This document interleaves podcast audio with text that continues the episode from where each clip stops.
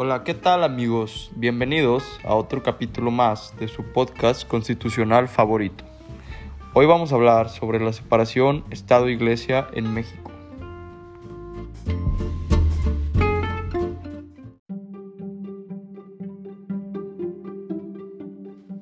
El 12 de julio de 1859, el presidente Benito Juárez decretó la separación entre la Iglesia y el Estado, eliminando la injerencia de la Iglesia en los cementerios, en los actos del Estado civil, reglamentando los días festivos y prohibiendo la asistencia oficial a ceremonias religiosas.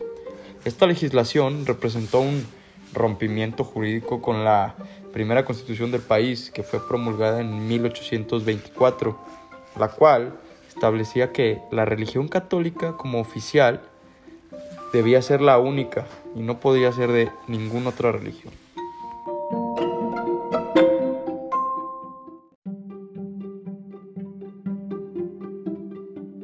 La separación iglesia y Estado, decretada en México en 1859, fue un cambio radical y relativamente temprano para separar lo legal de estas dos esferas. También pues, tuvo profundas repercusiones en el desarrollo del campo religioso mexicano.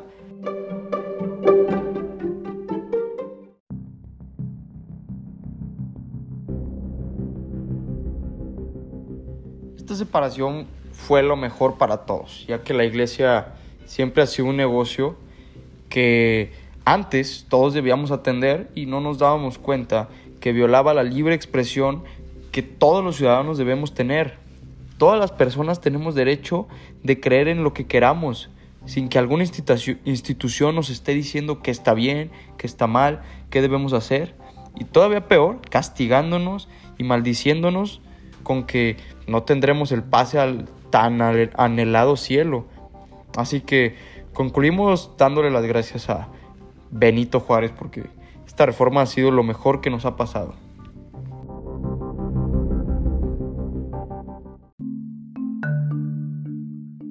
Los esperamos en el siguiente capítulo de su podcast constitucional.